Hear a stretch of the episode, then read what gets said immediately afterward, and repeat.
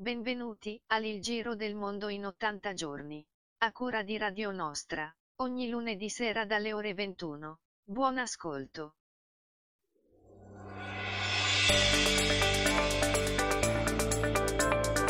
Eccoci tornati, buonasera a tutti, seconda puntata, seconda serie, accendiamo il microfono anche per Rossella, buonasera Rossella.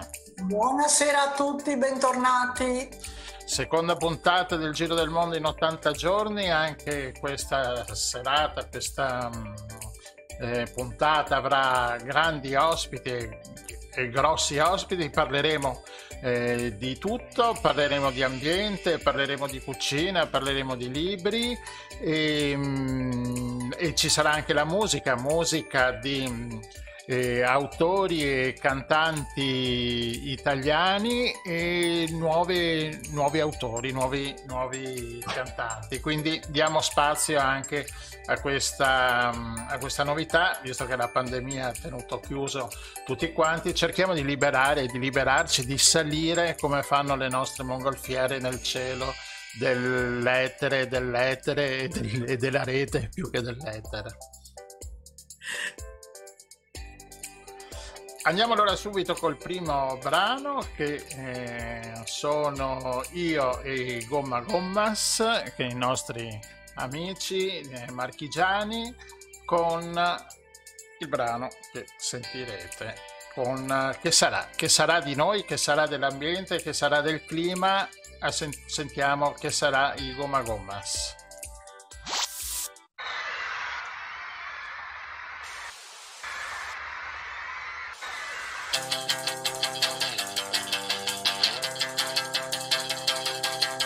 Paese mio che stai sulla collina,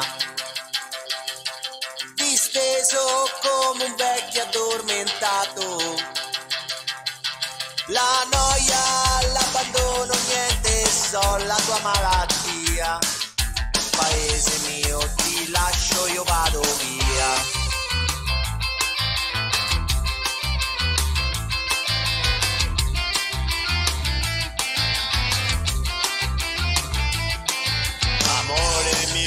Bacio sulla bocca, che fu la fonte del mio primo amore. Ti do l'appuntamento come quando non lo so, ma so soltanto che ritornerò. Che sarà?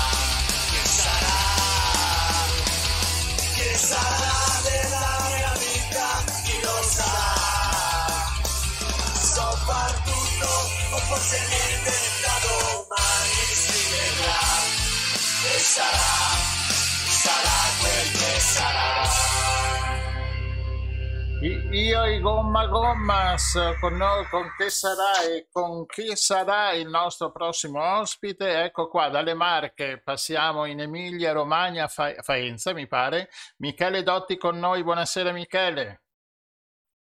Buonasera Rossella e a tutti gli ascoltatori. Buonasera, bentornato con noi.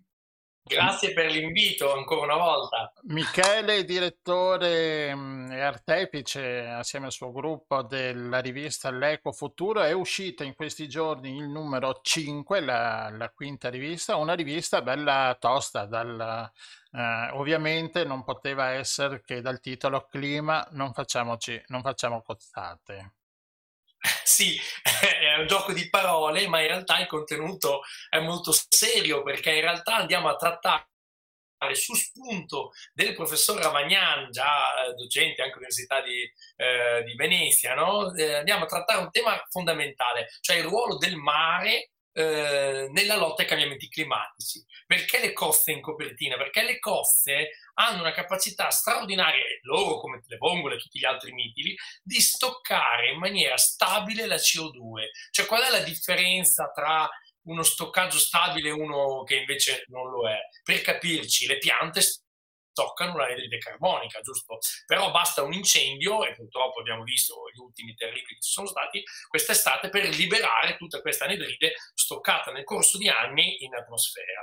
Invece, una volta che l'anidride carbonica viene stoccata nel, nel guscio delle coste, eh, dei mitili, eccetera, vi rimane per migliaia e migliaia di anni, cioè non c'è nulla che la possa rimettere in atmosfera. Si parla proprio di stoccaggio stabile del CO2 e qui è fondamentale eh, legare, quindi, vedete come i temi sono tutti collegati, la purezza dell'acqua. Quando l'acqua è trasparente, il sole penetra più in profondità e quindi aumenta la fotosintesi e, e, e, questo significa permettere ai microorganismi che stanno nell'acqua, che sono poi il cibo, diciamo, anche delle, delle coste, di eh, crescere e quindi di aumentare la fotosintesi e aumentare anche la capacità di cattura del CO2 di stoccaggio stabile e il mare veramente gioca un ruolo fondamentale, spesso viene dimenticato nella lotta ai cambiamenti climatici, quindi abbiamo voluto metterlo in copertina. In realtà, come avete visto nella rivista, si parla anche di molto altro, ma questo veramente per noi meritava eh, la massima attenzione anche con un gioco di parole simpatico.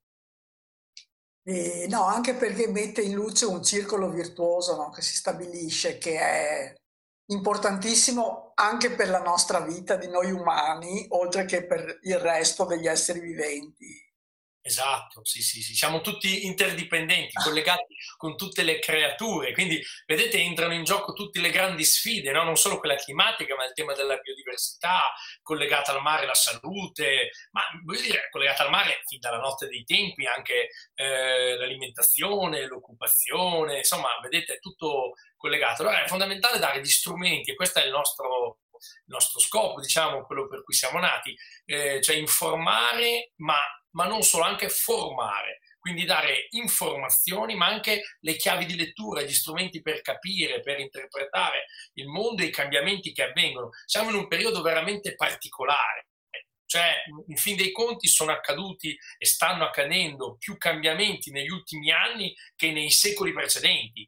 Cioè il ritmo delle, delle, dei cambiamenti è accelerato enormemente. Questo da un lato un po' ci disorienta, ci spaventa, ma dall'altro lato ci può anche offrire delle opportunità straordinarie se sappiamo cogliere. Quindi è necessario avere le corrette informazioni per poter fare delle scelte eh, virtuose a tutti i livelli, a livello individuale, familiare, ma anche a livello diciamo economico, politico, a livello sociale, cioè veramente occorre eh, rispondere su tutti i fronti contemporaneamente. La scienza ci dice, avete visto l'ultimo report dell'IPCC, che eh, abbiamo dieci anni circa per invertire la rotta, dopodiché sarà troppo tardi dal punto di vista del cambiamento climatico. È un po' come un'auto lanciata contro un muro arrivata troppo vicina, anche frenando, come dire, ehm, è troppo tardi per evitare l'impatto. Quindi eh, le decisioni che noi prenderemo nei prossimi dieci anni saranno determinanti per la vita e la qualità di vita dei nostri figli e nipoti. Quindi io sento una grande responsabilità veramente morale e, e, e la voglia, il desiderio di far conoscere a tutti le alternative che esistono, perché la verità è che abbiamo le tecnologie, abbiamo tutto ciò che occorre per stare bene, per ridurre drasticamente l'inquinamento, l'impatto ambientale, il consumo di materie prime, di energia e al contempo migliorare la salute, creare occupazione. Cioè, veramente abbiamo tecnologie straordinarie, veramente eh, incredibili e ancora stiamo a utilizzare il carbone cioè che io quando penso al carbone, francamente, mi viene in mente il film, avete presenti, i western in cui buttano dentro la locomotiva col badile. Cioè, francamente, siamo andati sulla Luna e usiamo ancora il carbone, abbiamo tecnologie d'avanguardia, cose che quando ero bambino erano solo dei cartoni animati di fantascienza, no? dei, voglio dire, dei robot. E oggi invece sono la realtà quotidiana. cioè le, le tecnologie laser, i raggi, i raggi solari, cioè, invece stiamo ancora a utilizzare tecnologie medievali con un impatto ambientale enorme e tra l'altro neanche più convenienti dal punto di vista economico e quindi veramente è il momento di, di cambiare.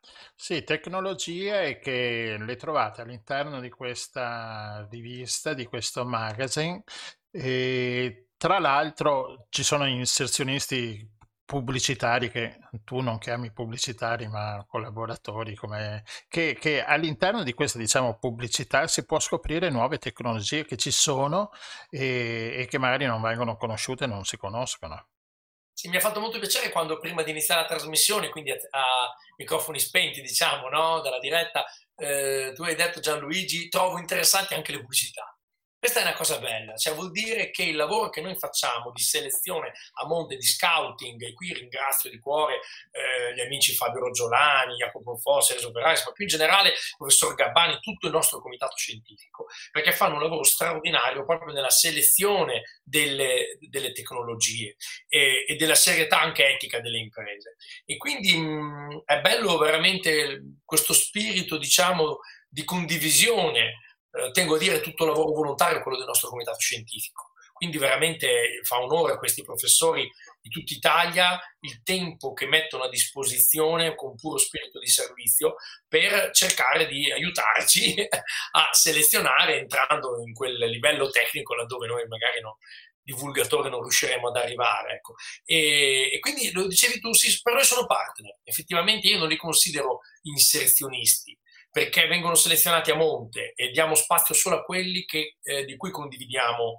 i contenuti, le proposte l'etica. E quindi con loro nasce addirittura un rapporto di amicizia vera e propria, cioè vera, di vera amicizia, di rispetto profondo, reciproco, e quindi c'è veramente un, si sta creando veramente una grande community, una famiglia eh, bella, in cui per la prima volta l'invito che io ho fatto, diciamo, all'origine de- della rivista, questa è un po' l'intuizione, no? cioè l'invito a uscire dall'orticello, a fare rete, a fare sinergia, a metterci insieme, a capire che la portata delle sfide che abbiamo dinanzi è talmente ampia che persino tutti insieme sarà difficile farvi fronte. Figuriamoci andando in ordine sparso. Quindi è assolutamente necessario e urgente unire tutto il mondo ecologista, il mondo dell'informazione, della ricerca, dell'impresa, la politica, tutti insieme, abbattendo ogni steccato, collaborare e remare insieme nella direzione giusta. Altrimenti davvero chiediamoci cosa lasciamo ai nostri figli e ai nostri nipoti.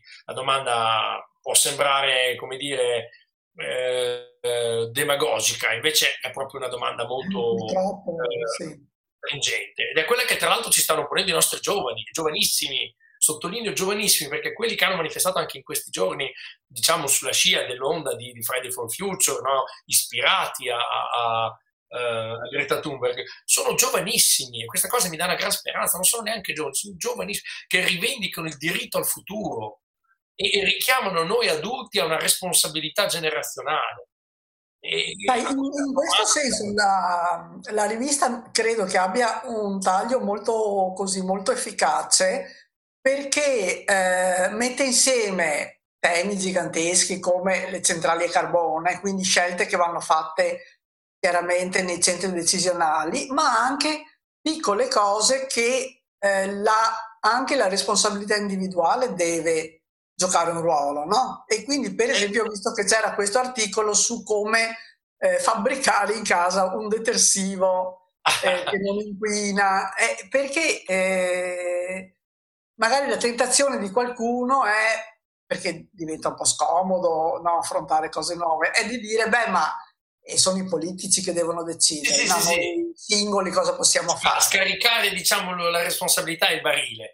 E invece sì, la rubrica a cui tu fai riferimento, e qui ringrazio veramente pubblicamente tutti i nostri rubricisti di cui siamo orgogliosi, quella che tu citi, eh, Rossella, è la rubrica di Lucia Cuffaro, già presidente della eh, Movimento per la Ricrescita Felice, divulga, eh, presentatrice, eh, divulgatrice anche televisiva, la vediamo no, su Rai 1 Mattina, eh, e quindi lei ci presenta tutte queste ricette straordinarie per, di autoproduzione, ehm, che veramente sono un invito a scelte semplici ma molto efficaci per risparmiare, per ridurre l'impatto ambientale. Quindi veramente un qualcosa che non può essere delegato. Hai ragione tu, ma eh, le cose non si escludono, io sottolineo sempre questo aspetto, cioè dobbiamo richiamare la politica al proprio, alle proprie responsabilità, eh, dobbiamo, ma anche noi, noi, per primi dobbiamo fare delle scelte. Ecco. Quindi i vari livelli vanno portati avanti assolutamente in parallelo.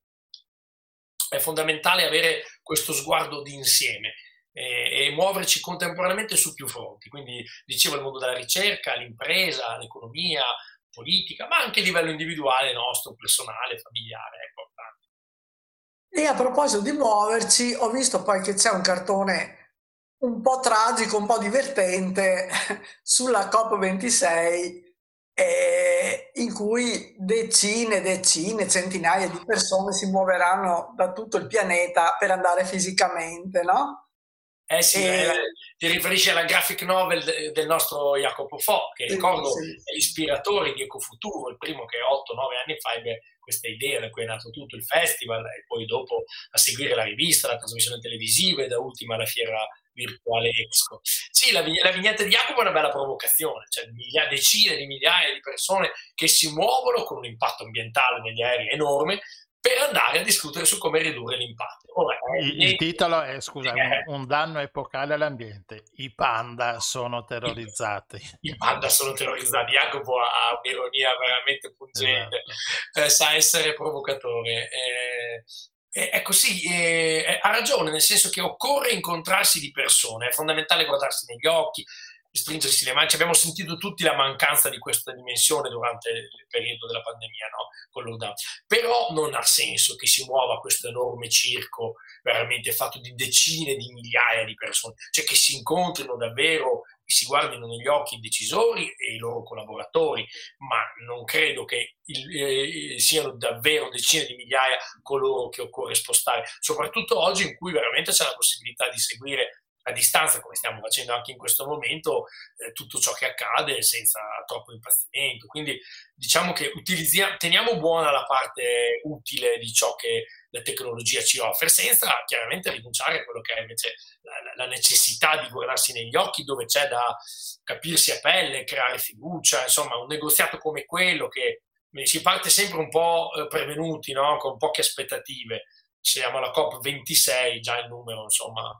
Eh, quindi, come dire, io ogni anno voglio invece fare il piccolo sforzo di rinnovare la fiducia, che qualcosa sia possibile, perché altrimenti mi viene da dire cosa ne facciamo fare.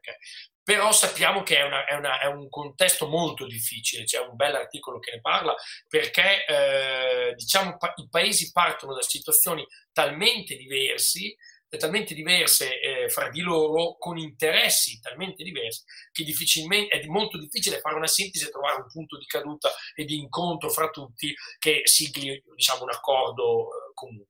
Però è fondamentale provarci, non smettere di provarci, è fondamentale il ruolo della società civile e del mondo della ricerca nel continuare a suggerire proposte, perché i decisori politici devono appoggiarsi a chi approfondisce queste tematiche. Quindi eh, l'informazione, ma anche il mondo del, della ricerca, l'università, gli studi e anche le imprese, perché lo voglio ricordare, le imprese che spesso vengono additate come fossero tutte, eh, come dire, speculatrici, avide, in realtà invece noi abbiamo a che fare con degli imprenditori straordinari, coraggiosi, generosi, che hanno saputo fare sacrifici per anni, decenni, ipotecando la casa, credendo in un sogno, in una tecnologia e quindi veramente noi li stimiamo e li ammiriamo anche su un piano umano, oltre che eh, professionale. E, insomma, noi crediamo un po' dei piccoli olivetti, diciamo, ecco, e quindi veramente eh, è bello farli conoscere, far conoscere le loro tecnologie, ma anche le loro storie personali, proprio anche la fatica che a volte hanno fatto. Perché, ad esempio, per i giovani, io penso a tante start-up, alcune le conosco personalmente, che hanno idee straordinarie, geniali, che con tanta fatica tra burocrazia, debiti e tutto riusciranno a, a portarle avanti. Allora vanno incoraggiati e l'esempio virtuoso di chi ce l'ha fatta, pur con fatica, credo che sia utile in questo. No, lo stimolo anche, no? E... Eh. Ascolta, però a proposito di muoversi, siccome molti di noi amano molto viaggiare, no? E ci sentiamo un po' in colpa adesso che prendiamo tutti sti voli, eccetera. Però invece ho visto un articolo in cui dice che viaggiando un, con un po' di consapevolezza, il turismo può essere anche utile in realtà, anche perché spesso i paesi meta di turismo sono paesi che, hanno, che sostengono dei costi molto alti per mantenere, per esempio, i parchi nazionali in Africa, no? Certo. Quindi i biglietti d'ingresso, che giustamente sono abbastanza costosi, servono ad aiutare a mantenere eh, i parchi. Il, il bell'articolo di, che tu citi, Rossella, di, di Chiara Grasso, che ringrazio, eh, ha questo, secondo me questo, questo grande pregio di eh, mostrare il ruolo internazionale che può giocare, lo aveva già fatto in un altro bell'articolo per la nostra rivista, eh, il turismo, eh, diciamo, quello dei parchi, quello che è legato alla biodiversità, naturalistico, diciamo, ma anche poi di riportarci alla possibilità di fare viaggi dietro casa, vicini a chilometro zero, con, infatti abbiamo messo la tenda, la mappa, avete visto no? come immagini, perché ehm, ci fanno capire che il, la, la, pandemia ci ha costretti a fermarci, a interrogarci e forse ci ha aiutato anche a riscoprire alcune cose che magari avevamo dato per scontate, che avevamo dimenticato. Noi abbiamo, voglio dire, in Italia una bellezza storica, naturalistica, artistica unica al mondo, tante volte ce ne dimentichiamo, andiamo lontani, a volte invece eh, si possono fare anche viaggi di pochi giorni, veramente zaino in spalla e tenda e poter scoprire eh, delle cose, degli angoli straordinari del, del nostro paese. E, ehm, c'è anche una rubrica dove tutti, chi legge la rivista, può, può intervenire, può dare il suo contributo con il gioco del sindaco.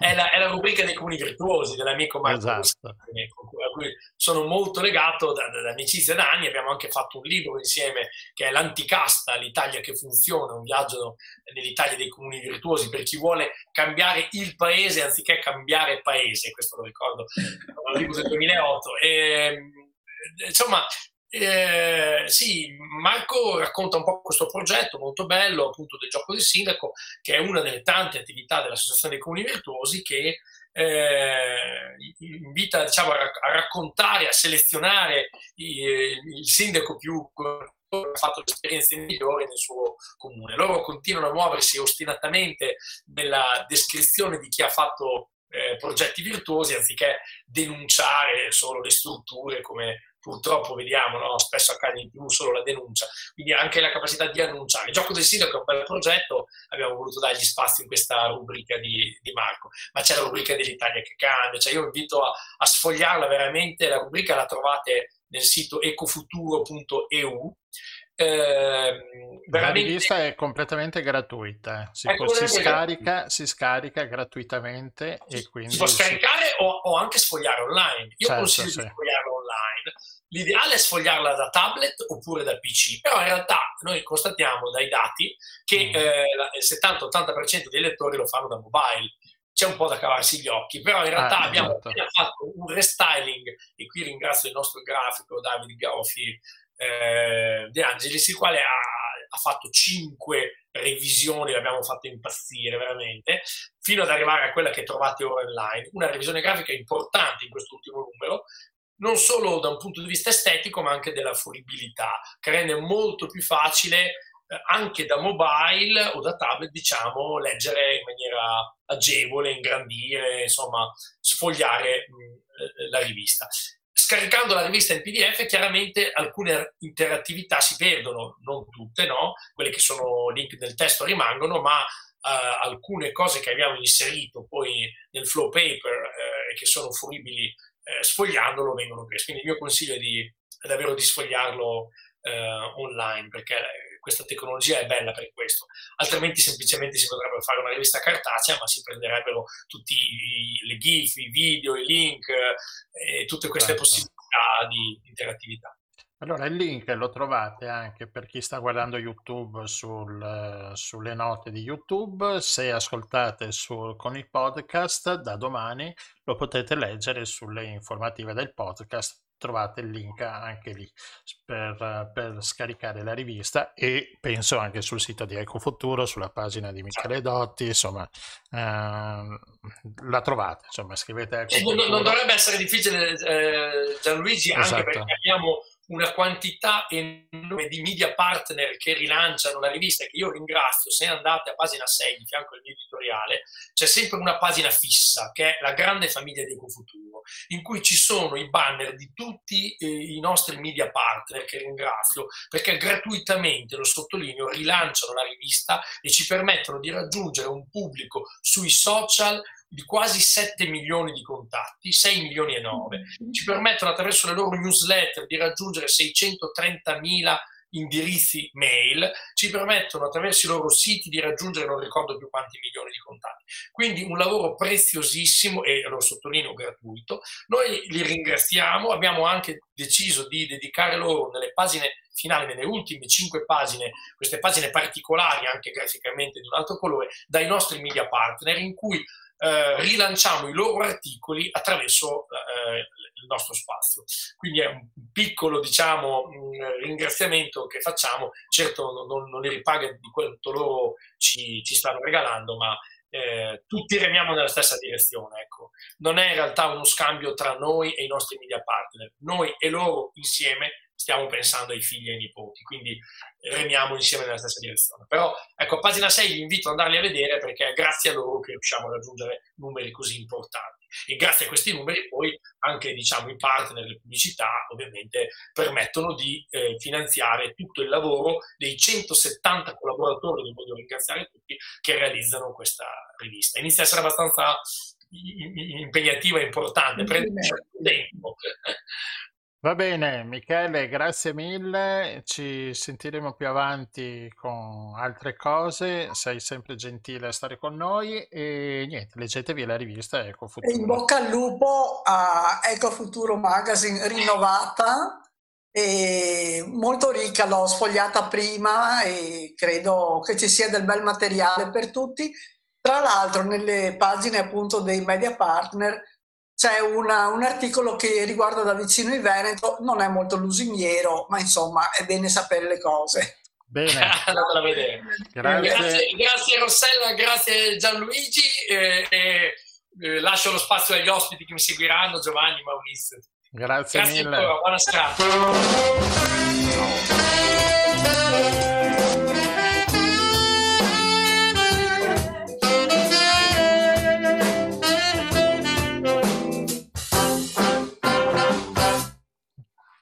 È andato via, volevo ringraziarlo. Ciao Maurizio, ciao, ciao Giovanni.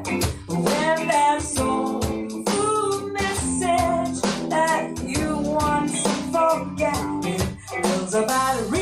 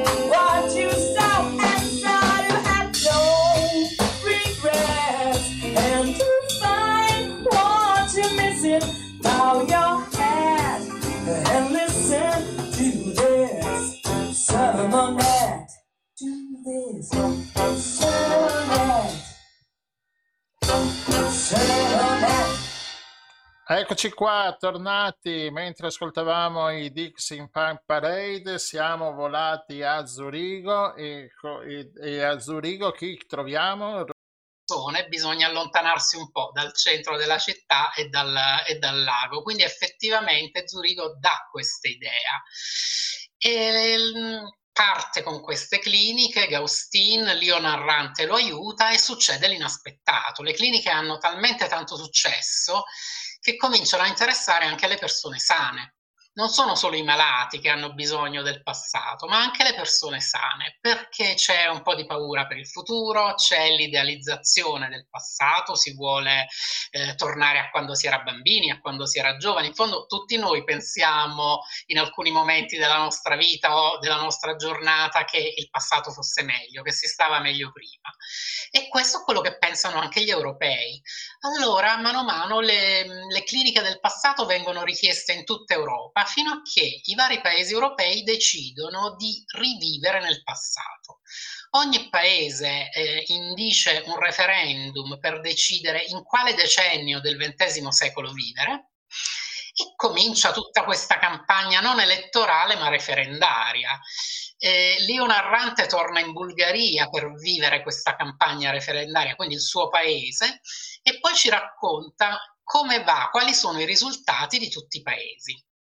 Non vi dico chiaramente l'Italia cosa sceglie, vi dico solo che l'Italia è l'unico paese europeo a scegliere quel decennio del XX secolo. Non mi dire gli anni venti, ti prego. No, no, no, no, no questo lo possiamo già escludere. Il resto lo lascio scoprire, però... No, sai, di questi tempi uno comincia no, a preoccuparsi. Gli anni venti possiamo escluderli. La Svizzera... Bene, No, no, no, no, è una sorpresa non, non sgradevole, non, non, c'è problema. Però è l'unico paese europeo che sceglie quel decennio, mentre la Svizzera, come al solito, sceglie di non scegliere, decidono di restare nel presente e quindi la Svizzera viene presa un po' come una sorta di Greenwich del tempo. Non parliamo più di meridiano, ma parliamo di eh, punto zero del tempo. La, la, Svizzera resta sul presente tutti gli altri paesi eh, scelgono il decennio passato in cui ritornare vivere.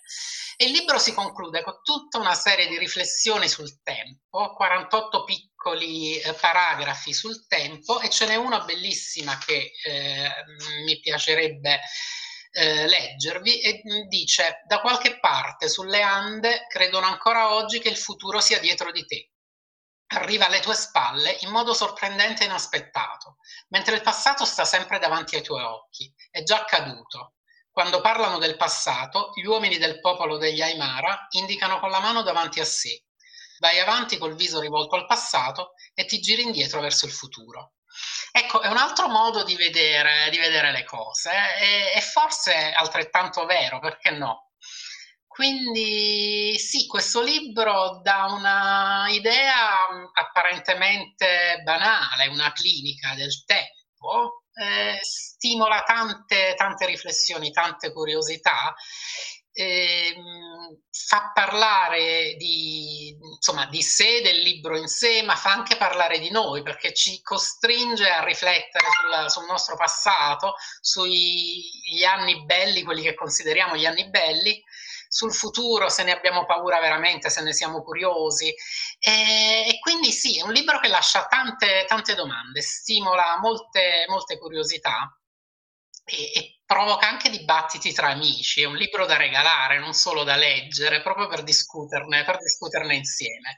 E questo è quello che fa Gospodinov in generale nei suoi libri, non solo in questo. Eh, non, come dire, non mette a proprio agio, ma stimola, incuriosisce, fa riflettere. Quindi è per questo che io, che io lo consiglio. Non, non, ci si addormenta con, con Gospodino, assolutamente no. Beh, sai, una riflessione sul tempo comunque può essere un po' scomoda. Eh? Poi per le filosofie orientali non devi pensare nel passato o nel futuro, ma vivere il presente è morta lì. Infatti. e, e quindi, no, no, interessante. Ascolta, a margine, io confesso che non sapevo che esistesse uno strega europeo. Sì, perché eh, lo ripetiamo, ha vinto lo strega europeo. Adesso metto anche la foto del- dell'immagine che ha ricevuto il premio. Eccola qua. Il nostro valente regista che scova tutto. Ecco. Sì, Sì, è a un Torino, no?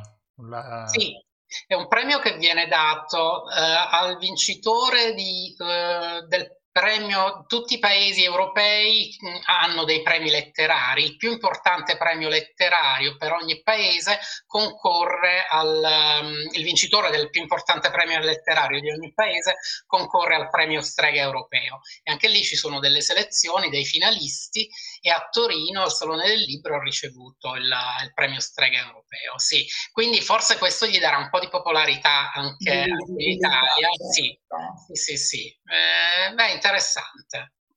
Sì, quest'anno tra l'altro il Salone del Libro è stato frequentato tantissimo, Cioè, abbiamo una voglia di ritornare a fare tutte le cose, sì. per cui leggevo che c'è stata tantissima affluenza di pubblico. Così. Sì, in sicurezza, con tutte le, le precauzioni che, che l'Italia, devo dire, stiamo parlando di altro, però insomma, dato che io non vivo in Italia, Dillo, posso dillo, fare qualche dillo. paragone, e l'Italia si sta comportando veramente bene. Insomma, noi abbiamo questa abitudine di criticare tutto e poi scopriamo, se guardiamo l'Italia vista da fuori, che tante cose non sono male Che è così. un modello. No, no, leggevo anche un po' così su qualche giornale straniero dove invidiano eh, perché, perché purtroppo comunque qua non c'è niente da scherzare e quindi hai fatto bene a dire questa cosa, mi fa piacere Maurizio, perché sai, noi qui tendiamo un po' a guardarci l'ombelico tante volte Sì. e anche a forse a mettere a fuoco i problemi quando i problemi veri sono altri, no? in questo momento. Cioè, hai quattro morti sul lavoro al giorno e ti accanisci con, eh, vabbè, E sai che sfondi una porta aperta su questo, sai che io mi occupo di sicurezza sul lavoro da, da una vita, da 22 anni, e- ed è una lotta veramente quotidiana, un viaggio che non finisce mai per garantire le condizioni di sicurezza di tutti e per tutti, eppure non se ne parla, è un argomento che non, non fa piacere discutere, non solo in Italia, anche all'estero anche all'estero. cerca di sì, non è, non è un argomento, non attrae come argomento, e poi si vedono tante polemiche e tante manifestazioni che meriterebbero veramente miglior causa, insomma, perché insomma, Bene, eh, e come passatempo però c'hai un blog, peppesblog.it, giusto? no, no, è, è- è è lì è l'anima napoletana che viene Eh. fuori. Dove, dove- dove si, si può leggere la recensione di questo libro, ma di altri, di altri libri che, che tu fai le recensioni è sempre interessante. Ma è bello anche il discorso, adesso in napoletano non lo so, oh, ma del discorso del, del vermetto che dai e dai eh, buca, buca la noce. Sì, il pappice è il vermetto della noce, quindi eh, c'è, c'è un proverbio napoletano che dice, ve lo dico in napoletano ma lo Sì. traduco, dicetto pappice in faccia noce, rammo tempo che te sportosa, quindi disse il vermetto alla noce, dammi il tempo che ti buco, che quindi ti conquisto. Mi E- piace tantissimo. tenacia, pazienza e duro lavoro. Quindi ho pensato di, sì, di dar vita a un blog eh, che abbia queste caratteristiche, tanta pazienza, tanta tenacia, tanto lavoro e si parla di libri, di quelli che leggo, di viaggi, di quelli che faccio e di qualche incursione in politica, chiaramente sempre secondo me, senza nessuna particolare competenza, ma soltanto un po' di curiosità e di passione e cerco anche di mettere un po' a confronto ciò che accade in Svizzera con quello che accade in Italia. E questo è sempre un esercizio molto utile perché aiuta a capire un po' meglio, no? Le dinamiche. Sì, poi da quando sono diventato cittadino svizzero sto votando tutti, ogni due mesi voto e perdo sistematicamente. Ecco, questo non cambia. Italia o Svizzera, i risultati sono uguali. Sempre, sempre in minoranza netta. Sono resto in minoranza, ogni tanto ne azzecco uno di referendum e mi chiedo dove ho sbagliato, ma vabbè. Spero di sapere di cosa stai parlando. sì, va così, va così. Grazie mille Maurizio, Grazie a e ti chiameremo più avanti. e Volentieri, sempre un piacere. Grazie a voi. A presto, ciao, Buona grazie. serata. Ciao, ciao, ciao.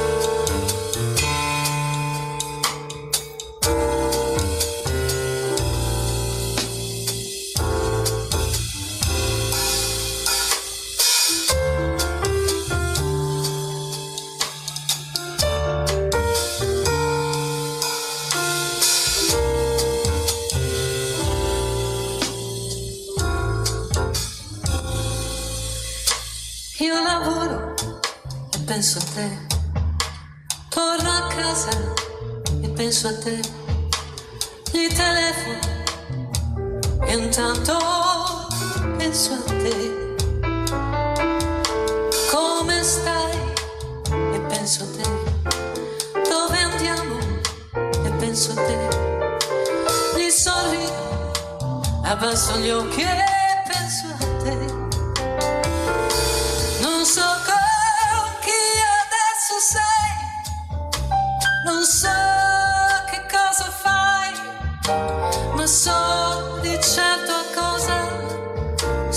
stai pensando.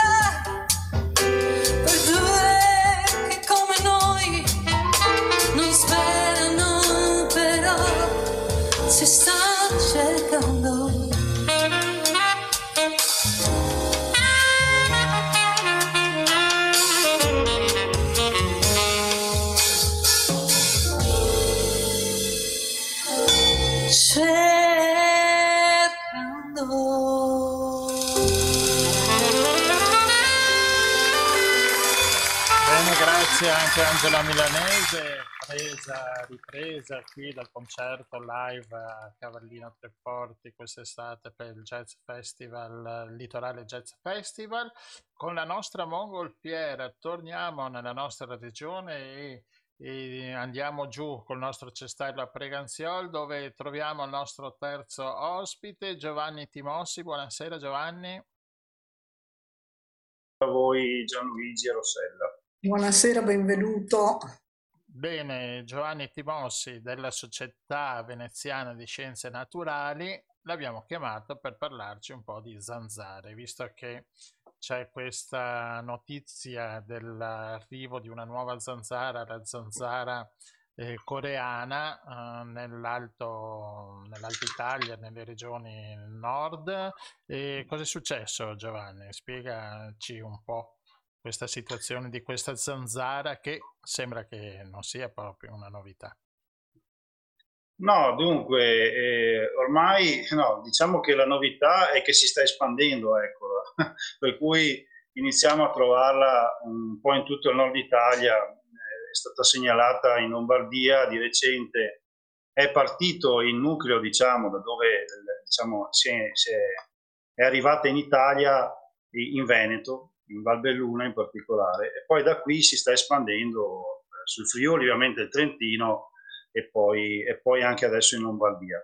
È una, una, diciamo, una cugina, per così dire, una parente della zanzara tigre, tanto è vero che è stata confusa probabilmente con la zanzara tigre per diverso tempo. Sapete che eh, alcuni insetti vengono monitorati insomma, dagli organi preposti sanitari, soprattutto se c'è il rischio che trasmettano delle malattie e quindi la presenza viene, viene, controllata con una certa frequenza e con dei protocolli particolari che devono essere applicati.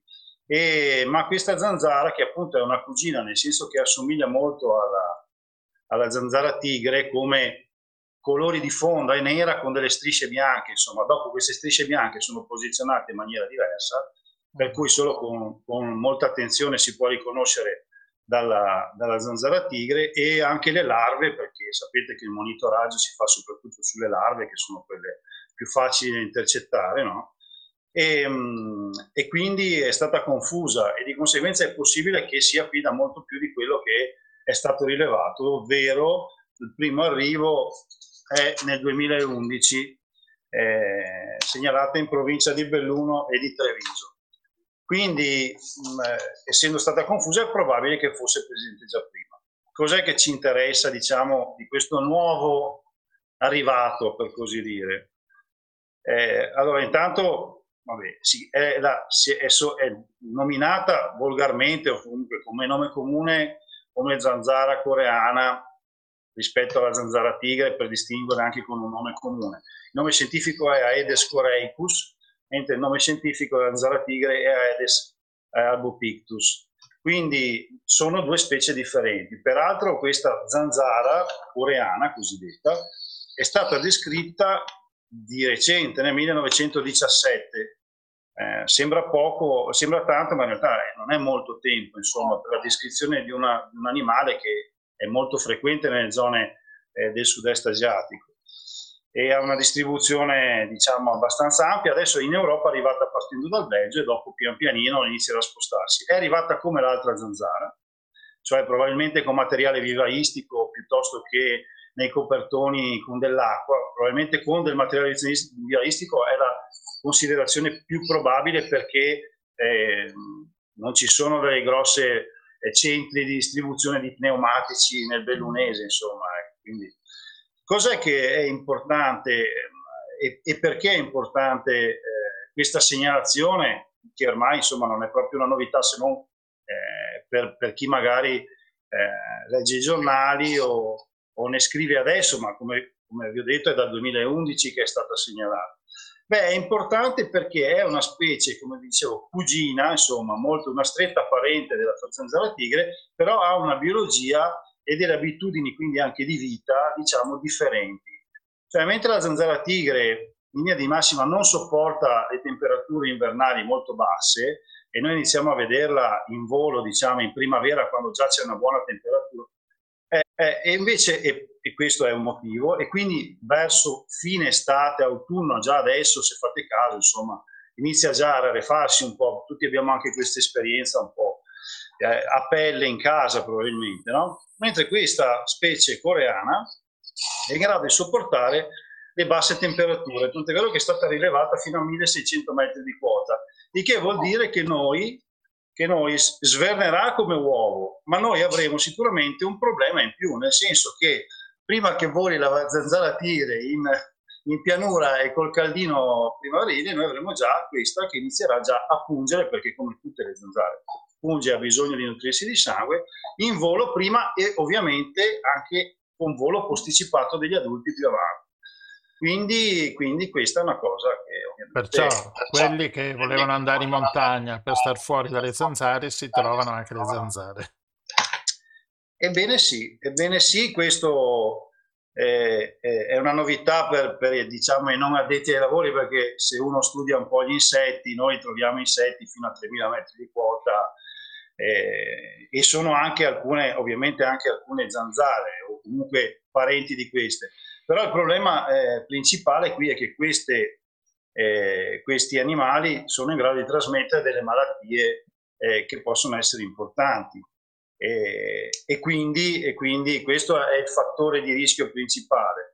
La zanzara coreana, adesso io riporto chiaramente informazioni eh, scientifiche che si possono trovare su, su riviste, trasmette delle malattie che sono abbastanza importanti, per le quali penso non ci siano anche né vaccini né, mm, eh, né insomma profilassi per prevenirla, come, un po' come la malaria che alla fine da noi non esiste più, ma nei paesi in Africa o in altri paesi fino, fino adesso ha mietuto vittime. Quindi questa, questa zanzara trasmette eh, alcune malattie, una è l'encefalite giapponese, che non credo che sia da sottovalutare, e alcune filariasi, che sono dei nematodi trasmessi sempre da questa zanzara che, può, che possono interessare sia l'uomo che ad esempio il cane. E poi c'è il grande dubbio se sia in grado di trasmettere anche uh, chikungunya, che è quell'altra febbre, diciamo, anche questa eh, che non fa parte dei nostri clini. E quindi, insomma, un'allerta c'è, un monitoraggio di queste specie, purtroppo bisogna farlo per evitare assolutamente l'espansione eh, di, queste, di queste specie pericolose per la salute umana. Quindi è utile mantenere le regole che sono già state, dovremmo avere incamerato da anni contro la zanzara tigre, no? quindi anche regole semplici di igiene, di mantenimento, anche dei giardini puliti, eccetera, gli, depositi d'acqua e così via. Esatto, ci sono tantissime ricerche, ne potete trovare ovunque però purtroppo c'è sempre da ricordarsi che questi, questi animali si riproducono dove c'è acqua, quindi evitare depositi di acqua nei vasi di fiori. Purtroppo, ad esempio, uno dei grossi punti da cui si hanno delle in qualche modo invasioni di questi insetti sono i cimiteri dove ci sono sempre dei vasi da fiori per i nostri mm. cari che ovviamente spesso contengono acqua e poi giardini privati, parchi pubblici, Ovviamente nelle abitazioni, perché in qualche modo ai fiori, alla, a, ai fiori di casa gli dai sempre dell'acqua, poi tutti i tombini, tutti gli scarichi industriali, eh, civili diciamo soprattutto, ma poi anche, anche, l'acqua non deve essere di chissà quanto pulita perché questi, le larve di, delle zanzare respirano l'ossigeno nell'aria attraverso un sifone che penetra la tensione superficiale dell'acqua, quindi l'acqua può anche essere molto inquinata perché la zanzara in linea di massima non gliene interessa granché. bene lo stesso.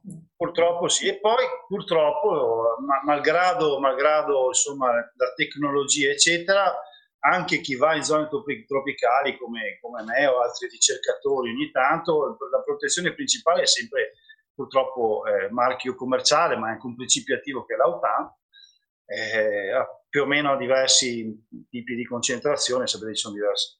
E poi ovviamente come, nel, sul- come nei paesi tropicali si deve, ci si deve proteggere di notte con le zanzariere. Non è che ci sono molti altri metodi, questo per quanto riguarda la protezione diciamo, individuale. Poi ovviamente, come sapete, come per la zanzara tigre, si fanno dei trattamenti, soprattutto ne- negli scarichi civili, si, si- si usano eh, più che insetticidi di solito dei, dei- dei bacillos, cioè sono delle- dei, dei presidi diciamo eh, quasi biologici per così dire, che fanno in modo che, che non si sviluppino le larve, però come sapete insomma è molto difficile controllare, controllare una proliferazione magari eccessiva che ci può essere delle volte per temperature particolari, in particolari occasioni in cui piove tanto, è molto umido, eh, piuttosto che invece quando è secco, e allora ecco. Insomma, un problema da tenere sotto controllo sempre. E questo è ovviamente è quello che è successo e che succede con, con la cosiddetta globalizzazione, cioè il trasporto di merci e purtroppo anche il trasporto di eh, materiale biologico. Eh, E questo è uno dei tanti esempi, potremmo farne un'infinità. Certo. Oh, Giovanni è un entomologo, però che si occupa anche molto di farfalle, dicevi, no? Allora, le farfalle come stanno? Eh, allora, eh, sì, io mi occupo specificatamente di, di così, si chiamano dal punto di vista scientifico è, è- è il gruppo dei lepidoteri, insomma, comunque, farfalle e falene. E, mh, perché il mondo degli insetti è enorme, vastissimo, per cui tutti quanti eh, quelli che studiano, studiano una, una parte, un gruppo, insomma, si appassionano. un- Non si può studiare tutto. eh. Di solito un naturalista è affascinato dalla natura in sé, vorrebbe sapere tutto di tutto, ma poi alla fine se si vuole approfondire non è proprio possibile. E io mi sono dedicato ai lepidotteri da almeno 25 anni. E le, le farfalle, in particolare di une, sono degli ottimi bioindicatori dello stato di salute dell'ambiente in generale, ambiente naturale e ambiente antropizzato. Quindi non stanno bene per niente perché l'inquinamento, eh, l'uso di, di insetticidi in agricoltura, il consumo di suolo soprattutto, qua in Regione Veneto questo è un fatto ormai un po' allarmante perché eh, continuiamo a perderne. Eh, aree protette ce ne sono sempre poche perché se pensate che dovremmo raggiungere almeno non so, un 20-30% di superficie eh, di, di aree protette o come diceva Wilson addirittura nel suo ultimo libro come provocazione il 50% di mari e terre emerse deve essere protetto perché noi si mantenga una qualità dell'ambiente dove viviamo adeguata alla nostra anche salute alla fine. Quindi siamo molto distanti, siamo decisamente distanti. E quindi le farfalle vengono individuate spesso come indica- bioindicatori, ma per quale motivo? Tanto perché è molto facile intercettarle e vederle. E molti, molte persone anziane magari eh, con cui spesso vengo in contatto per ricerche o per vari motivi mi dicono eh, c'erano un sacco di farfalle che vuol... perché si vedono, se ci sono le vedete, ci sono i fiori, ci sono le farfalle, sono degli impollinatori, quindi hanno un'importanza come le api e come tutti gli imenoteri che eh, si alimentano di nettare sui fiori, eh, hanno un'importanza fondamentale per, per l'impollinazione e di conseguenza per, per, per quello che noi è la nostra alimentazione, perché sono poche, poche specie eh, di interesse alimentare che sfruttano solo l'impollinazione dal vento o dall'acqua o da, e- mentre la maggior parte, il 70-75% anche, ha bisogno di un'impollinazione incrociata dovuta a degli insetti. Allora, gli insetti in assoluto più performanti sono le api, con i loro cestelli, il polline, lo raccolgono, insomma, e potremmo stare qua a discuterne all'infinito. Però ci sono, questo è l'ape mellifera, dopo ci sono tantissimi altri imenoteri che sono le cosiddette api solitarie o i bombi, per esempio, E poi ci sono i lepidotteri, e poi ci sono anche delle mosche, comprese le zanzare, perché guardate che le zanzare eh, molto spesso le vedete anche sui fiori, magari non proprio queste che abbiamo, che abbiamo citato prima, no? Però come tutti i ditteri hanno bisogno di, eh, di nettare eh, e quindi vanno sui fiori. Certo, la capacità di impollinare che ha un'ape, essendo molto diciamo pelosona, come un bombo anche ad esempio, no? bello peloso e cicciotto, ecco, che ha proprio una funzione, questo, questo rivestimento del corpo ha una funzione specifica proprio per l'impollinazione. Questi altri insetti, come i lepidotteri, cioè le farfalle e le farfalle, hanno forse sono un po' meno performanti, ma il punto è che sono tantissime specie, è questo il fatto. Cioè noi non possiamo continuare a pensare che chi fa l'impollinazione è solo l'ape mellifera, ma ci sono invece migliaia di specie sia del gruppo delle api che di altri gruppi che sono fondamentali. Guardate, le falene che sono, adesso vi do i pochi numeri che sono in grado di dare a memoria, per motivi educativi purtroppo la matematica ha fatto fatica a fare breccia nel mio, nella, nella mia, infatti se ho bisogno chiamo qualcuno che fa statistica se mi serve perché io sono un disastro. Ma guardate che allora i lepidotteri, le farfalle e le falene sono un gruppo cosiddetto mega biodiverso, cioè si è, ha, ha prodotto l'evoluzione un numero infinito, elevatissimo di specie. E eh, se iniziamo a, a, ragionare sui numeri, solo per la fauna italiana, una delle più ricche d'Europa, tra l'altro, anzi la più ricca d'Europa in termini di specie animali e vegetali, pensate che in Italia abbiamo più di 40.000 specie di insetti, le farfalle in questo, eh? 40.000. Certamente, sì. In tutto penso che l'inventario della fauna e della flora italiane, della fauna di sicuro sia arrivato ormai a 50.000 specie o qualcosa del genere. Ma adesso i numeri non sono importantissimi perché comunque sono, non abbiamo conoscenza e poi vi spiego per quale motivo magari. Però diciamo che solo che di farfalle di falene in Italia ci sono 5, più di 5.000 specie 290 specie sono farfalle diurne, il resto sono tutte falene. Quindi, e queste di notte fanno esattamente quello che fanno le farfalle di giorno, cioè girano sui fiori. Ci sono fiori che si chiudono, ci sono fiori che rimangono aperti di, di notte, ci sono fiori che si aprono solo di notte, per esempio le belle di notte, tanto per fare un esempio. Ecco, per cui alla fine però il, il punto è questo, che il reale eh, contributo che danno all'impollinazione, ovvero servizi ecosistemici, di questo si sta parlando, perché questo è un servizio ecosistemico, sono quei servizi che gratuitamente le forme di vita di questo pianeta forniscono a noi per farci vivere, noi non lo conosciamo, quindi ci sono pochissime ricerche. Di conseguenza potete immaginare bene un numero così elevato di specie che vola anche di notte, che servizi fa di impollinazione. E io per cui da molto tempo mi occupo di conservazione ovviamente anche dei lepidotti, delle farfalle o in generale insomma, eh, degli ambienti naturali. Eh. Ascolta, per esempio in Germania nei parchi pubblici ho visto che lasciano sempre uno spazio non eh, tagliato, cioè lasciano che l'erba, i fiori crescano in modo spontaneo per aiutare appunto gli insetti impollinatori. Certo. Questo sarebbe facile da fare anche da noi, no? eh sì, sarebbe bello farlo. Possiamo, proviamo, cerchiamo di analizzare la questione. Adesso io eh, di solito cerco anche di trovare una, una, una via per l'umorismo, perché altrimenti eh, se pensiamo veramente come stanno realmente le cose sarebbe da preoccuparsi di continuo. Però c'è da chiedersi per quale motivo appena l'erba del, della scuola dove lavoro io al mattino quando è alta 10 cm arriva qualcuno a tagliarla, non mi fa fare neanche la prima fioritura dell'anno. E così lo vedete anche voi nei parchi cittadini, lo vedete anche lungo le alzaie, dei fossi e dei canali. Questo, questo non, siamo purtroppo ancora con una mentalità che non è in linea, in linea con quella che la, la, sono le pratiche di buona conservazione degli ambienti naturali ripeto in questo particolare caso degli impollinatori. Eh, io lavoro anche per delle aziende agricole, eh, faccio delle, sono una, un certificatore in base, faccio certificazioni di sostenibilità in aziende agricole e spesso e volentieri mh, questo è il caso ad esempio di continui tagli anche sui vigneti, quando invece si potrebbe benissimo lasciare finire almeno la prima fioritura, quindi mantenere uno stock di impollinatori che hanno bisogno dei fiori.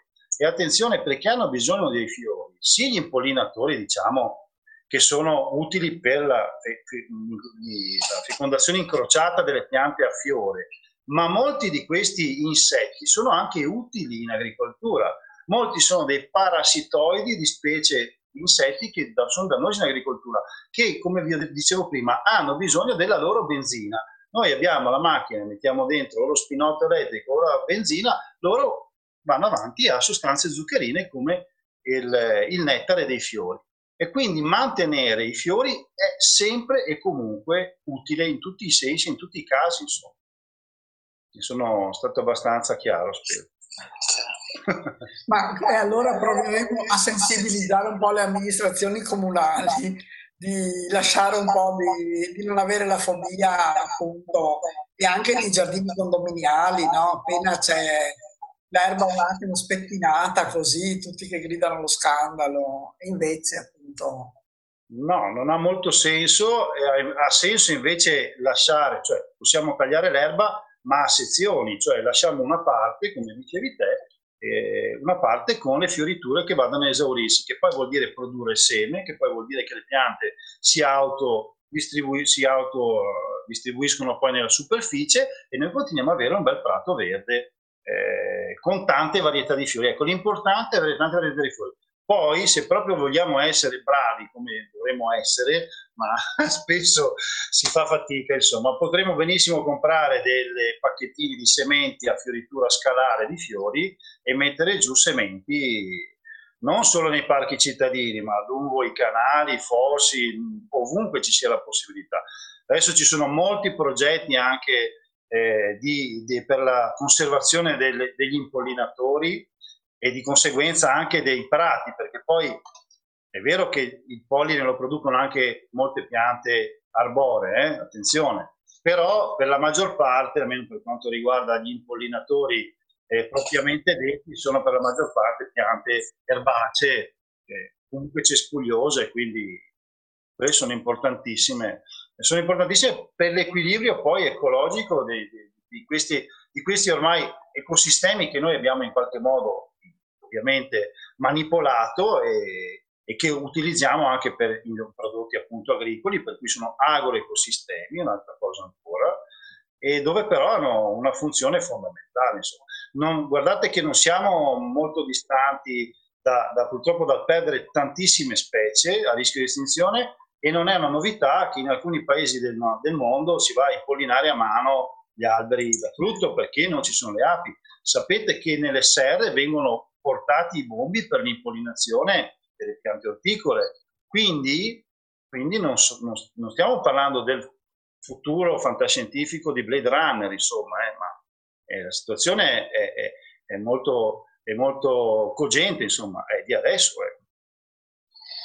Quindi niente possibile o limitare tantissimi pesticidi, diciamo che a livello di giardini si possono proprio eliminare, no?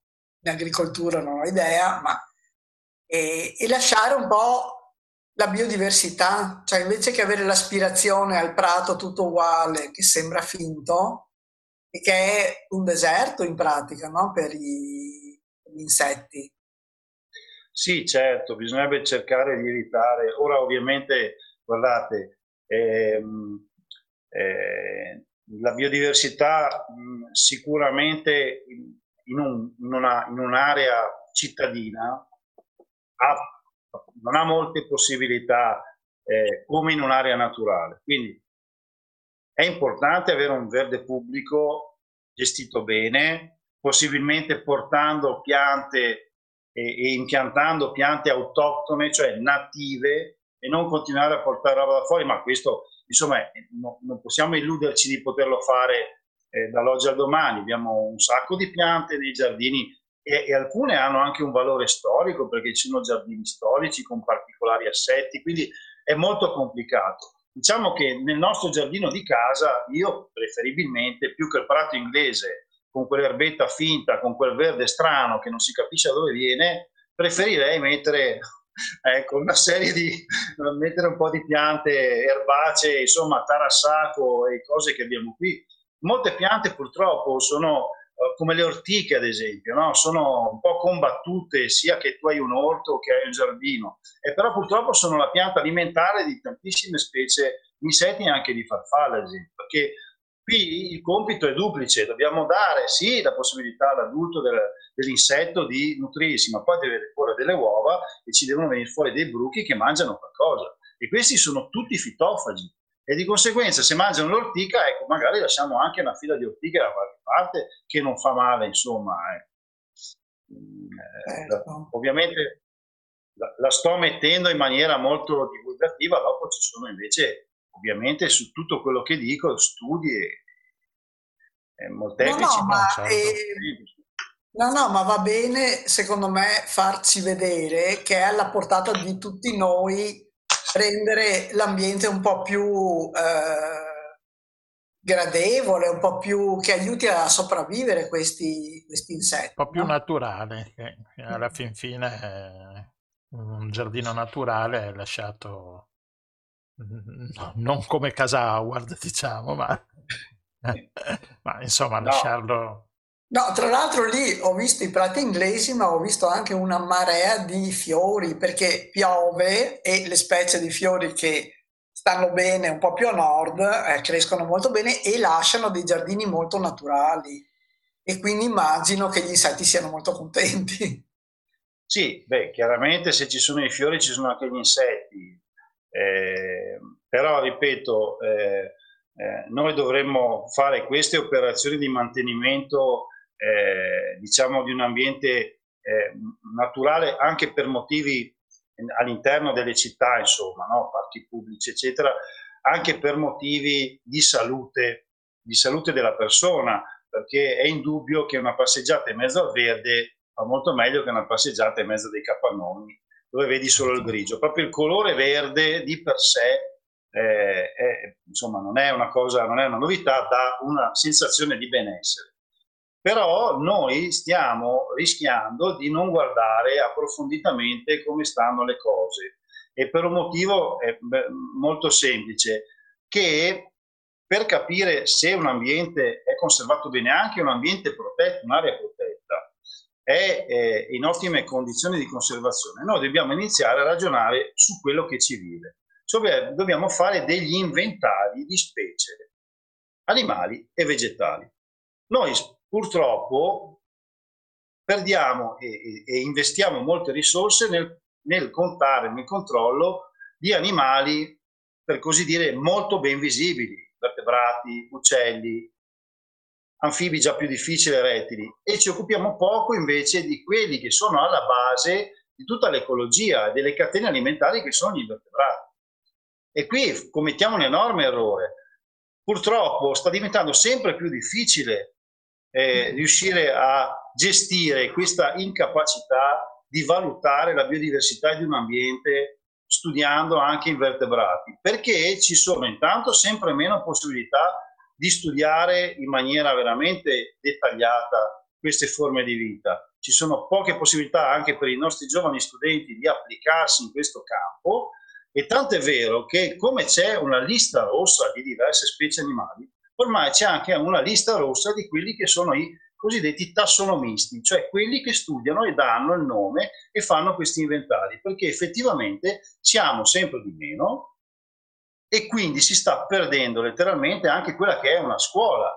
E in Italia abbiamo avuto una scuola di zoologi e tassonomisti importantissima, che ha portato avanti dei progetti che sono stati riconosciuti a livello europeo. Quindi questo è il grosso problema, cioè va bene, ambienti urbani, agroecosistemi, ma dobbiamo continuare a studiare anche le aree più naturali per capire esattamente dove stanno gli animali che magari sono difficili da vedere e quali equilibri si sono creati nell'arco di ovviamente di tempi incredibili, lunghissimi in questi ambienti.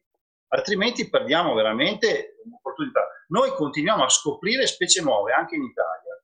Questo ovviamente chi non è nel campo entomologico magari non lo sa, però è così, continuiamo a scoprire specie nuove di insetti, per esempio, e anche di altri invertebrati. Questo vuol dire che abbiamo delle conoscenze effimere a questo punto, non solo a livello globale del mondo, ma anche del nostro stesso, diciamo, piccolo fazzoletto di terra.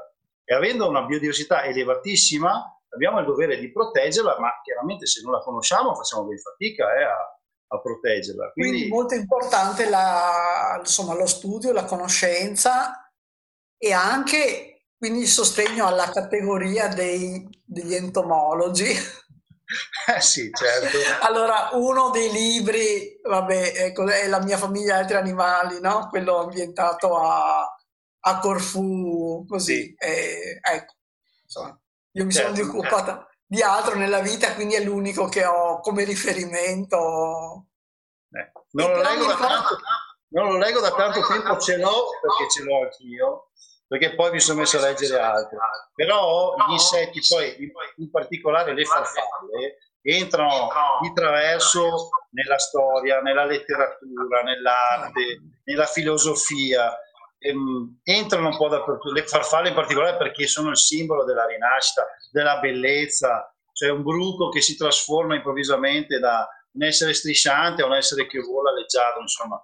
Eh, chiaramente, tant'è vero che spesso e volentieri se se uno parla di insetti, la prima cosa che ti dice, ah, che schifo gli scarafaggi, eh, le zanzare che beccano, le farfalle non vengono neanche mm. considerate insetti delle volte perché sono così, hanno questo. E quindi, quindi sì, eh, bisogna decisamente, ci sarebbe da, da veramente da iniziare a, a, ragionare un po' come, eh, come la vecchia scuola di zoologi italiani che ha portato avanti, ripeto, progetti importantissimi eh, negli anni 80, soprattutto tra il 70 diciamo, e l'80, eh, e riprendere un po' quella, quella via lì, insomma, sicuramente. Va bene. bene. Giovanni, grazie mille per, questa, per queste informazioni. Sì, il microfono ce l'ho acceso. E, sì. ah, mi, notavo anche come ormai nelle auto non ci sono più, si spiaccicano più insetti. Già da là si può notare che ce ne sono sempre meno, no? Sì, certo, questa è una, è una, fa parte di quelle che eh, sono impressioni un po' generali, sì. ma che poi alla fin fine sono state eh, più volte ehm, avallate da prove scientifiche, da studi sulla biodiversità e quindi su, su veramente eh, l'estinzione magari locale, non globale, di moltissime specie che una volta erano molto comuni. Io però devo fare anche uno spottino. Eh certo, non siamo qua. Però Società Veneziana di Scienze ah, Naturali. Sì, chiaro. Perché per i nostri ascoltatori e per voi ovviamente abbiamo 45 anni di attività. Andate sul nostro sito svsn.it, vi trovate le nostre iniziative. Abbiamo appena finito una serie di escursioni, una alle Dune degli Alberoni, una in centro Venezia e abbiamo una serie di conferenze online, poi anche presso la sede in cui le facciamo che è il Museo di Storia Naturale di Venezia, che riguardano svariati argomenti, da respiro del mare ai cambiamenti climatici in atto, alla passione in provincia di Belluno, cioè quando il faggio fa una iperproduzione di faggiole, poi presentazioni di, di un libro sulle libellule, ad esempio del Cadore, eh, e via di questo passo. Seguiteci, dico agli ascoltatori, perché vi trovate molte iniziative, Finisco, se ho ancora un po' di tempo. Sì, sì, il tempo ne abbiamo. Eh, questa è la nostra rivista, 45 ah, sì. anni di pubblicazioni, praticamente fra qualche anno, da 75. È un bollettino scientifico, ma ovviamente essendo una mission della società veneziana a fare divulgazione e formazione, abbiamo ad esempio una bella serie di supplementi degli ultimi tre anni che riguardano flora, fauna e pietre degli edifici storici di Venezia. Mm e quindi niente, se, lo, se per caso non lo, non lo, sapete, non lo potete immaginare, un'associazione come questa che non ha fini di lucro si mantiene esclusivamente sulle quote dei soci. Certo. Quindi noi che pubblichiamo su cartaceo, se qualcuno e di voi forse ne sa più di me, sa che costa ancora molto pubblicare un volumetto di 100 o 120 pagine. Quindi ripeto, non abbiamo nessun, nessun, tipo di sovvenzione pubblica da parte né di comuni né di regione né niente, qualche sponsor ogni tanto lo, lo diciamo, agguantiamo, però a noi ci interessa ovviamente avere più soci possibili. Eh, grazie certo. dove si possono trovare questi volumetti? Allora, i volumetti che noi pubblichiamo, eh, proprio perché siamo una APS, Associazione ehm, e mi sfugge l'acronimo. Sì, adesso. perché sono i nuovi, le nuove Ehm, formule eh, associazione vabbè. senza fine di lucro, insomma, e poi Esatto. ex onlus. Promozione sociale, Eh, scusate. ecco, promozione sociale. e non mi veniva. Ehm, allora, il- la rivista scientifica è- è- sono riservate ai soci, nel senso che noi, ecco, li distribuiamo ai soci che si iscrivono, pagano, tra l'altro lo dico quasi, quasi, quasi mi vergogno, perché 25 20 euro euro, all'anno esatto. è veramente è, è- è bloccati in qualche modo da 10-20 anni, non lo so. Quindi la, la quota è bassa, avete questa possibilità. Poi ogni tanto noi quando invece facciamo eh, le conferenze e, eh, o le escursioni portiamo qualche stock di volumetti e possiamo vendere anche qualcosa al momento, o se, ecco, al- alle persone che sono interessate. Eh, però ecco, come associazione di promozione sociale, non avendo una, una linea business, per così dire, come fanno molte onlus, eh, ecco, noi eh, ovviamente andiamo con le quote sociali e le donazioni di qualche socio che, che- che ci fa delle donazioni e poi, e poi possiamo, però possiamo iscrivere sia persone che anche persone giuridiche, quindi anche scuole, eccetera. E chi si iscrive ha chiaramente diritto alle nostre pubblicazioni. Bene, vi aspettiamo per una visita come quella alle Dune degli Alberoni a Lio Piccolo o, O alle dune di Punta Sabbione. o a Punta Sabbioni. Ma certo, va Va bene. bene, grazie mille. Grazie mille Giovanni. Grazie a Grazie.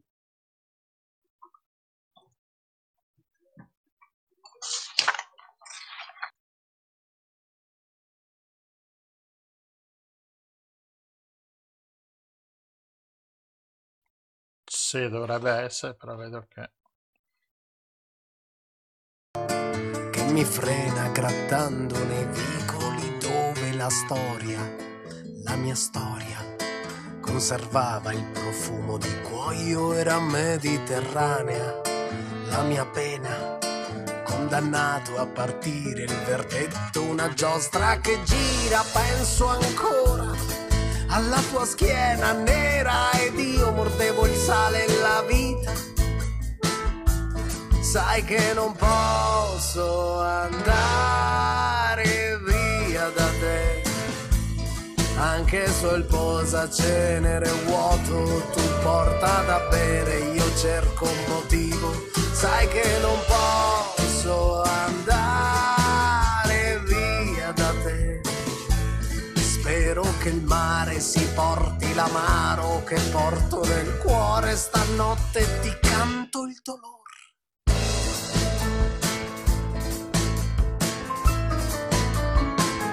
Ah, ora tremo, si allontana, terra mia non cambiare, aspettami sarà come prima, tu consola e dispera il silenzio di madri ed amanti che mordono cupa, ora è secca e non suona, sai che non posso andare via da te. Anche sul posacenere vuoto tu porta da bere io cerco un motivo. Sai che non posso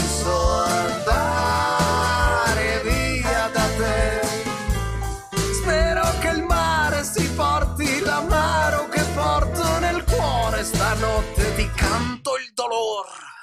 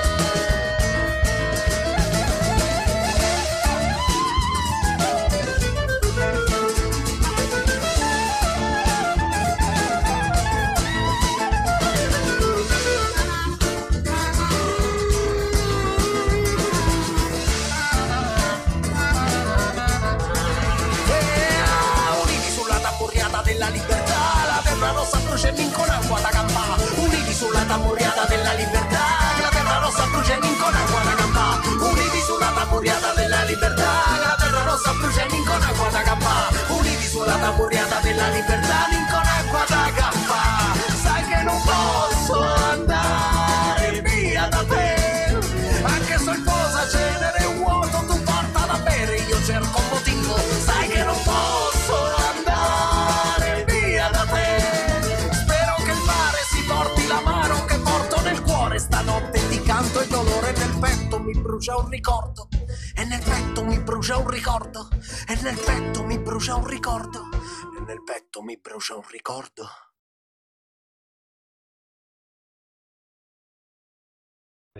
Ecco qua i diplomatico e il collettivo Nincolanco che ci hanno presentato il loro brano Tabacco. Eh, tabacco, anche questa è una pianta che eh, ce n'è sempre meno in, in giro, ma per altri motivi. E parliamo ora, eh, oggi, 25, oggi 25 ottobre è la giornata mondiale della pasta, della pasta, de- della pasta da spaghetti, del primo piatto eh, ormai famoso italiano e non solo italiano anche all'estero. Si, si pensa che negli ultimi dieci anni è quasi raddoppiato il, la produzione di, di pasta da 9 a circa 17 milioni di tonnellate annue. Ovviamente l'Italia è alla guida di questa produzione. Eh, sia per l'export che per la questione, per la produzione italiana.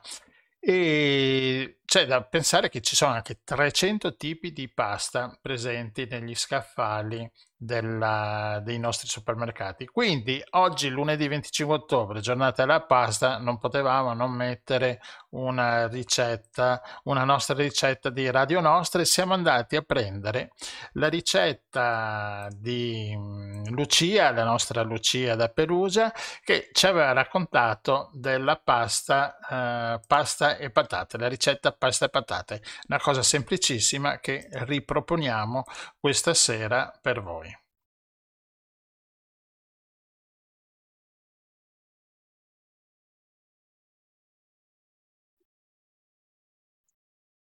Se parte, vediamo un po', non parte, allora facciamo così.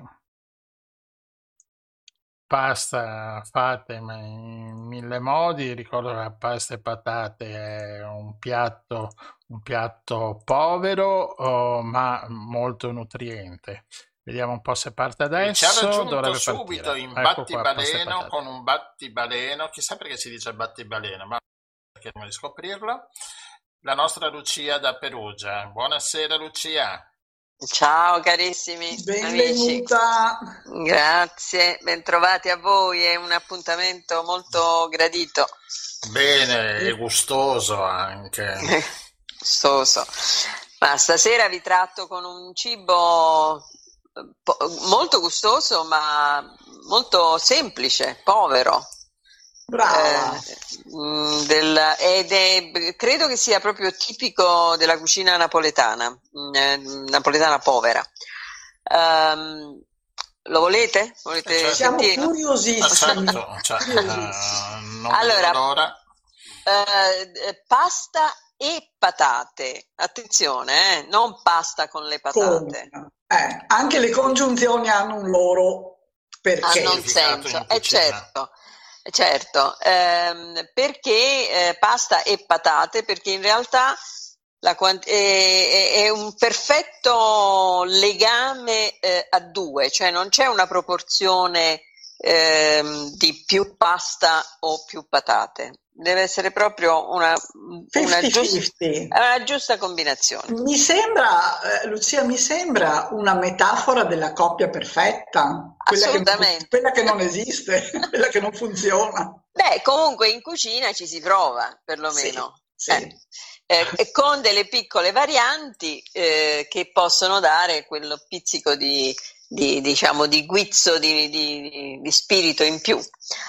Allora, questa pasta e patate è proprio un, un- un cibo mm, eh, povero, nel senso che utilizza ehm, alimenti assolutamente facilmente reperibili ehm, e, e ha una particolarità che la pasta che viene usata con, che si mescola insomma con le patate è quella che si chiama in napoletano si dice pasta miscata, cioè pasta mista, eh, che, che, adesso si vende anche già mh, mm, preparata nei, nei pacchetti, la, la, trovate nei banchi del supermercato, ma una volta ehm, si raccoglievano i residui delle singole ehm, eh, paste, diciamo, eh, che magari erano rimaste per quantità eh, no, che non venivano usate, si raccoglievano eh, tutte insieme e poi dopo si usavano per eh, cucinare pasta e patate, pasta e fagioli,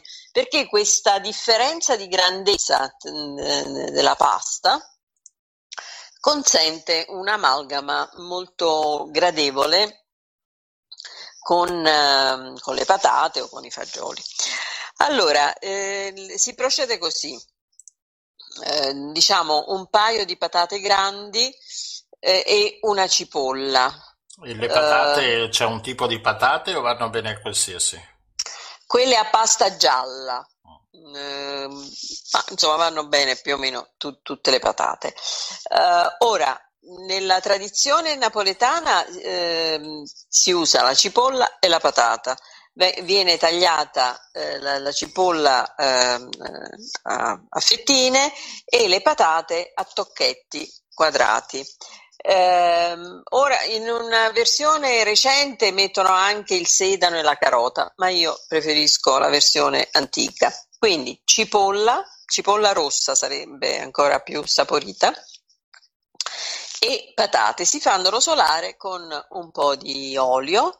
Eh, a chi piace l'utilizzo del lardo, eh, cioè del, del maiale, si si può mettere anche la pancetta, però va benissimo anche senza il maiale. Si fanno rosolare quindi patata, cipolla e si aggiunge l'acqua per far cuocere le patate.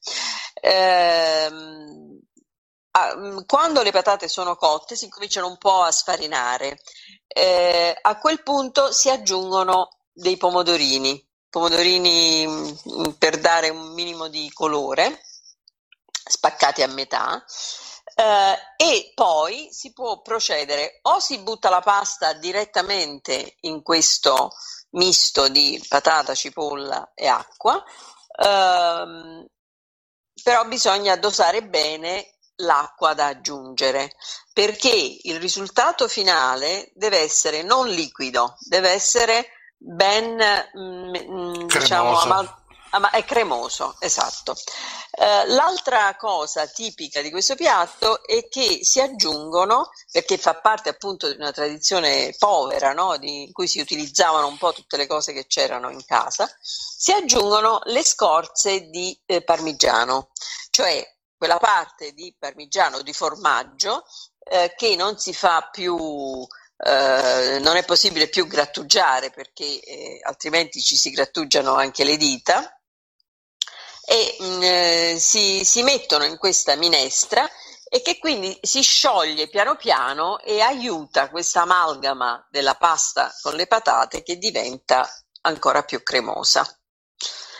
Alla fine, raggiunto il, la cottura desiderata, eh, si fa riposare un po' in modo che eh, si assestano questi due eh, elementi e poi si serve con del parmigiano o del pecorino se piace un sapore un po' più forte. Alcuni aggiungono anche un, un pochino di peperoncino ehm, piccante. E, è un piatto molto confortevole perché eh, unisce il piacere della pasta però con la patata che è sempre, diciamo, dà sempre l'idea di qualcosa Ehm, di morbido e di, e di confortante, insomma. E Lucia, scusa, anche... prima dicevi, o si aggiunge la pasta dentro alla, eh, oppure si cuoce a parte. Oppure io per, per, esempio preferisco cuocerla a parte, toglierla un po' al dente e mescolarla insieme Mm. perché è un po' difficile regolare la quantità di acqua sufficiente per cuocere tutta la, la- bisogna stare lì a girare mh, eh, la, la pasta perché altrimenti si attacca non Sì. si deve aggiungere troppa acqua quindi io di solito eh, cuocio la pasta separatamente la levo un po' al dente e poi la mescolo insieme per gli ultimi eh, per l'ultima diciamo mantecatura eh, poi un tocco finale ti- tipico, insomma, partenopeo è pasta patata e provola. La provola sapete che è un formaggio fresco, molto eh, ehm, diciamo usato e conosciuto soprattutto in Campania. Altrove si trova difficilmente, c'è la scamorza affumicata, ma si trova difficilmente.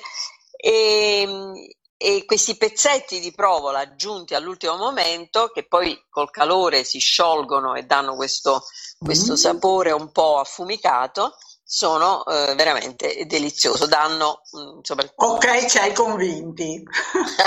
Sì, mi, viene, mi viene l'acquolina in bocca solo Ah, esatto. a pensarlo.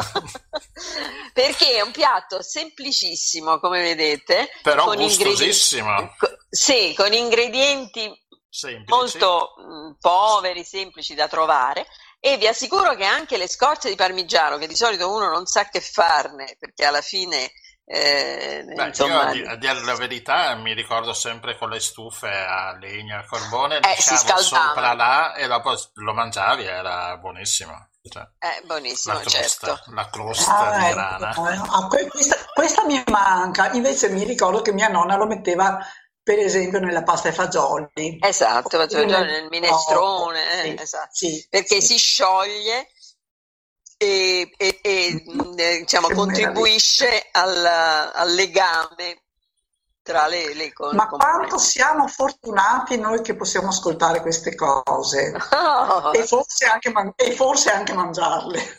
io, io direi che, che più che ascoltarmi è una proposta eh, di- per mangiare delle cose sane, delle cose semplici e, e- e che ci ricordano anche come i nostri genitori, i nostri nonni alla fine eh, facevano eh, dei piatti gustosissimi e nutrienti mh, senza tanti Con poco, mh, sì. sì, mh, insomma con poco, ecco, senza tanta, tanta fatica anche. Ehm, E, poi anche questo, questo trucco della pasta. ah, la- ecco, la pasta mischiata si vende già, ma se volete provare a- ad unire più paste, più residui di paste, devono essere tubetti, tubettini, non so, gli spaghetti spezzati, ehm, i sedanini, cioè paste non troppo grosse, perché altrimenti poi le cotture sono troppo difformi. Certo. Ecco. Però ecco, anche questo, per esempio, eh, le famiglie si sono ridotte, è difficile che si consumi tutto il pacco di pasta, no? Può capitare che, che rimangono dei residui di, di- di pasta di E vario quindi tipo. facciamo anche ordini in dispensa con questa Brava, eh, così. Bene, Ma grazie chef. grazie mille Lucia, va È bene, un piacere, grazie. un piacere. Ciao, ciao. Grazie buonanotte. mille, buona serata. Partire dal silenzio, dalle fisse attenzioni. Qui tutto si muove e nulla ci sente. I tuoi occhi fatti per guardarmi,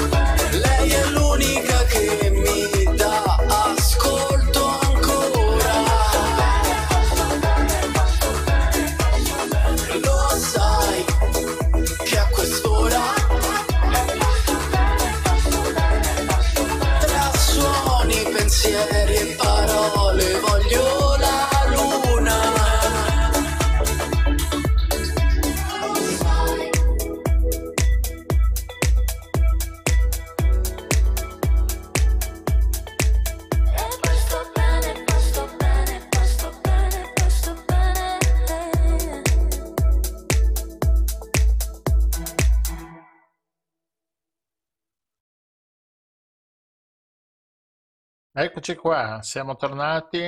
Ci sei, Rossella? Abbiamo ascoltato Certo. Mereu, Luna di Mereu, un giovane esponente eh, musicale romano che probabilmente forse avremo qua ospite su Radio Nostra. E mm, che dire, abbiamo finito? Abbiamo finito? Ecco Abbiamo qua. finito, è stata una serata all'insegna dell'attenzione per il pianeta che ci ospita e per tutti gli abitanti del pianeta, Sì. dalle piccole farfalle alle zanzare, a tutte le piante che costituiscono un bell'ambiente. Che è a rischio Piace- grazie all'uomo, grazie per i cambiamenti climatici, dove potrete leggere notizie sui cambiamenti climatici, modalità, uso, consumo sulla rivista Eco, Eco Futuro, che eh, potete scaricare dal link che trovate sul nostro YouTube sotto questa trasmissione. E che dire, abbiamo fatto un po' tardi, ci siamo allungati un po' troppo, ma insomma. mm, Ma la natura merita questo e altro. Bene. Grazie a tutti per l'ascolto e a risentirci a lunedì prossimo con una sorpresa. E non Con- diciamo di più. non diciamo di più. e O, vog- niente. o vogliamo dirlo? No, no, non lo diciamo. Andiamo con la sigla No. nuova. Fate la sigla nuova. Halloween, Bandland e la sigla di Radio Nostra, il giro del mondo in 80 giorni. Ciao a tutti. Ciao a tutti, grazie.